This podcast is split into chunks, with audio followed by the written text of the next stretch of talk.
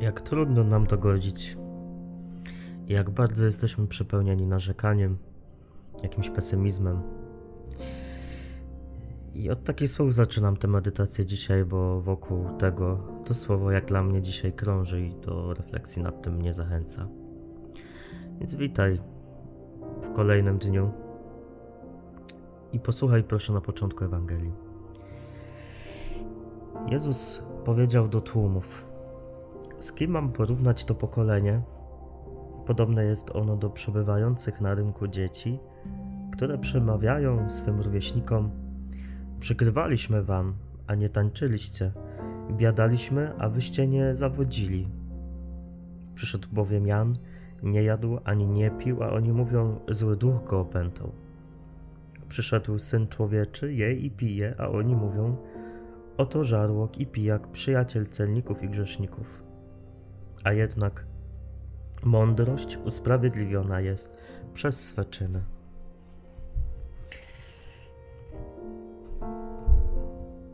Trudno nas zadowolić. Zarówno gdy chodzi o życie duchowe, jak gdy chodzi o taką codzienność, relacje z ludźmi.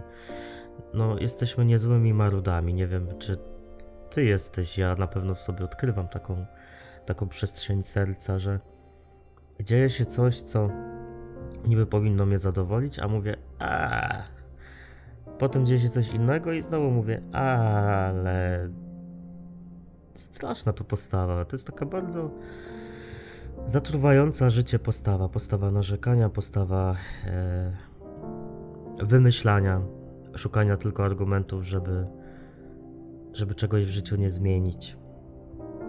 Na czym polega problem tego pokolenia?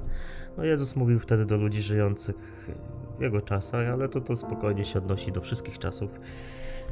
Na czym polega problem ludzi, którzy najpierw hejtują Jana Chrzciciela, a potem hejtują Jezusa? Dwie różne, totalnie różne postawy, więc kto chce mógłby się znaleźć, znaleźć w jednym drugim obozie. Na czym polega? Na tym, że oni nie są w stanie zgodzić się na takie osobiste nawrócenie, to marudzenie, to narzekanie, pokazuje, że to problem jest w nich. Nie jest problem w tym, że Jan Chrzciciel był wielkim ascetą e, i zachęcał do ascezy. Kto chciał, mógł to tą drogą iść. Nie jest problem w Jezusie, który chodził, przepraszam za takie spłycenie, na imprezki, na posiadowy do ludzi, słuchał ich opowieści, jadł i pił, nie jest problem w Jezusie, tylko problem w ludziach, którzy patrzyli na to złym okiem. I coś takiego też dotyka nas. Taki problem szukania dziury w całym. A ten ksiądz mówi tak i tak, mi się nie podoba. Tamten mówi tak i tak, to mi się nie podoba. Ten mój sąsiad robi to i tak, a to mi się nie podoba. Patrzcie, szukanie problemu na zewnątrz sprawia, że nic się nie zmienia. Problem tak naprawdę leży we mnie i w tobie. I zachęcam cię dzisiaj po pierwsze do tego, żeby popatrzeć na swoje narzekanie i zadać sobie pytanie, dlaczego narzekasz? Co jest źródłem twojego narzekania? Skąd to się wszystko bierze? Jaki problem siedzi w twoim sercu, że to narzekanie ciągle i ciągle wypływa? I tak, Problem jest w Twoim sercu. To nie jest problem rzeczywistości.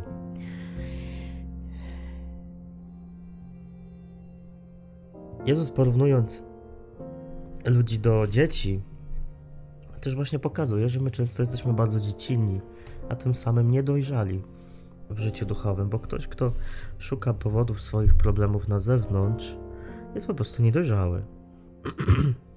I przyznam się, że Pewnie czasem to robię, ale tak patrząc w przeszłość, wiele razy to robiłem, chociażby w moim życiu palotyńskim, myśląc, a jest mi źle w tej wspólnocie, bo mój współbrat jest taki owaki. Jest mi źle, bo moja robota jest taka owaka, tylko z wiekiem czasu zacząłem widzieć, że wiele zależy od tego, jak ja patrzę na daną sytuację i jak się do niej odniosę. Oczywiście są rzeczy, których nie jesteśmy w stanie zmienić, więc no, są czasem wyzwania, na które nawet nasza zmiana myślenia nic nie, zmieni, nie poradzi, ale jednak zawsze możemy chociażby próbować. jesteśmy podobni do dzieci, które ciągle grymaszą. Dasz im kaszkę, to źle, dasz im czekoladę, to źle, bo gorzka, a nie mleczna.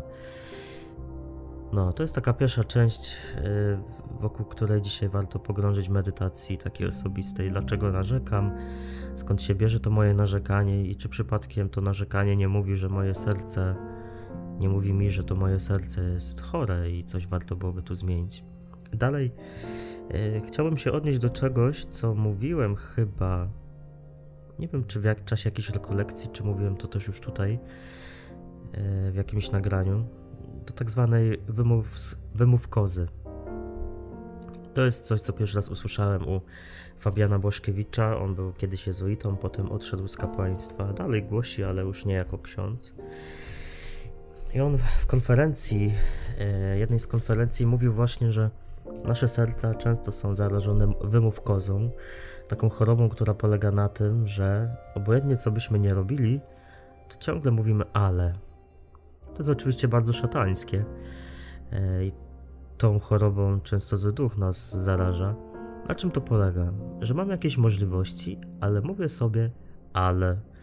No, chciałbym się dzisiaj pomodlić. Czuję takie przynaglenie, taką chęć, ale mam czas, żeby się pomodlić, ale musiałbym pozmywać naczynia. Dobrze by było spotkać się z jakimś przyjacielem, ale no, dobry serial na Netflixie. Wymówkoza, takie szukanie sobie wymówek, żeby zrobić jakieś dobro, jakiś rozwój, postąpić w życiu duchowym, coś zmienić, to jest choroba, która bardzo pasuje do tej Ewangelii dzisiaj. Ciągłe wymówki.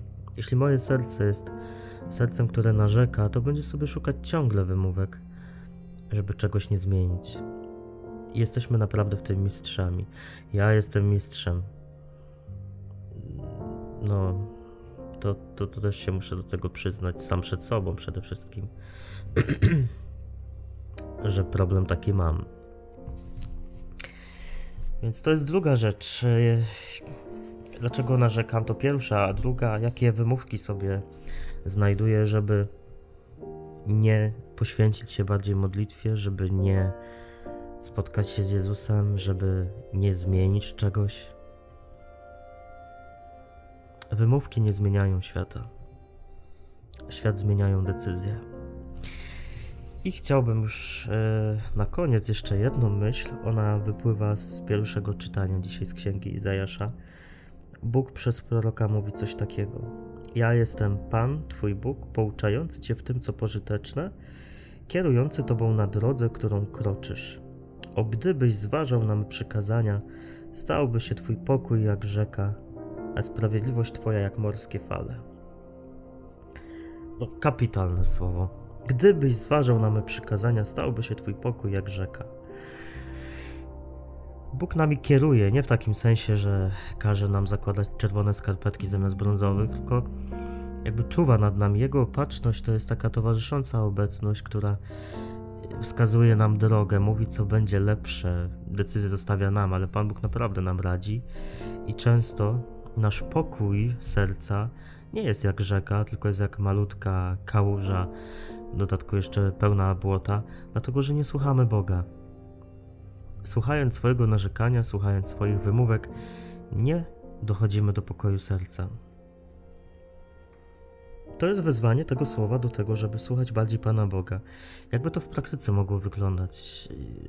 Na przykład w tym, że poza tymi medytacjami wieczornymi ze mną tutaj, które skończą się z końcem Adwentu, żebyś znajdował, znajdowała codziennie czas, chociażby parę minut na początek, kiedy sam na sam spotkasz się ze Słowem. Kiedy przeczytasz Ewangelię, kiedy poszukasz jakichś komentarzy do tej Ewangelii, żeby ją lepiej zrozumieć, kiedy zadasz Bogu pytania, które ci się zrodzą w sercu, kiedy go posłuchasz. Może nie od razu go usłyszysz, ale naprawdę Pan Bóg mówi ja dzieląc się z Tobą tymi rozważaniami, to, są rozważania, które mam nadzieję, to są myśli, które mam nadzieję pochodzą właśnie z tego słuchania. Więc no, zaświadczam, że to działa, wymaga wysiłku, wielu zmagań, ale działa. Czy zważam na Boże przykazania? Nie w sensie takim, czy e, nie wiem, nie kradnę sznikersa z żabki, czy nie jem kiełbasy w piątek, tylko mamy na myśli całą naukę w Piśmie Świętym, a szczególnie Ewangelię. Trzeba żyć Ewangelią. Nie dlatego, że Bóg każe, ale dlatego, że to po prostu przynosi korzyść, przynosi pokój serca, przynosi uporządkowanie. Wyrywa nas z tego narzekania, z tego biadania, z tego szukania wymówek. No i tyle. E, zakończmy psalmem. Psalmem o człowieku, który idzie za, który idzie za, e, za Bogiem, za Jego przykazaniami. On jest jak drzewo zasadzone nad płynącą wodą, które wydaje owoc w swoim czasie. Liście jego nie więdną, a wszystko co czyni jest udane. Życzę Ci, żeby Twoje życie było jak życie drzewa, które jest zasadzone nad płynącą wodą, takie pełne życiodajnych e, myśli, przeżyć, nadziei. Nie dajmy się, kochani, bez nadziei. Wiem, że jest dużo wokół nas niepokoju, dużo, dużo i smutku, dużo jakichś kryzysów, konfliktów w kościele też. Nie dajmy się temu. Żyjmy słowem. Nie szukajmy sobie wymówek, że a, Kościół jest taki owaki, to nie będę żył duchowo. Patrzmy na Jezusa. Niech Cię błogosławi w Twoich zmaganiach. Wszechmogący Bóg, Ojciec i Syn i Duch Święty. Amen. Dziękuję za dzisiaj. I, i polecam się Twojej modlitwie. Bardzo jej potrzebuję. Eee, I bardzo bym też jej chciał.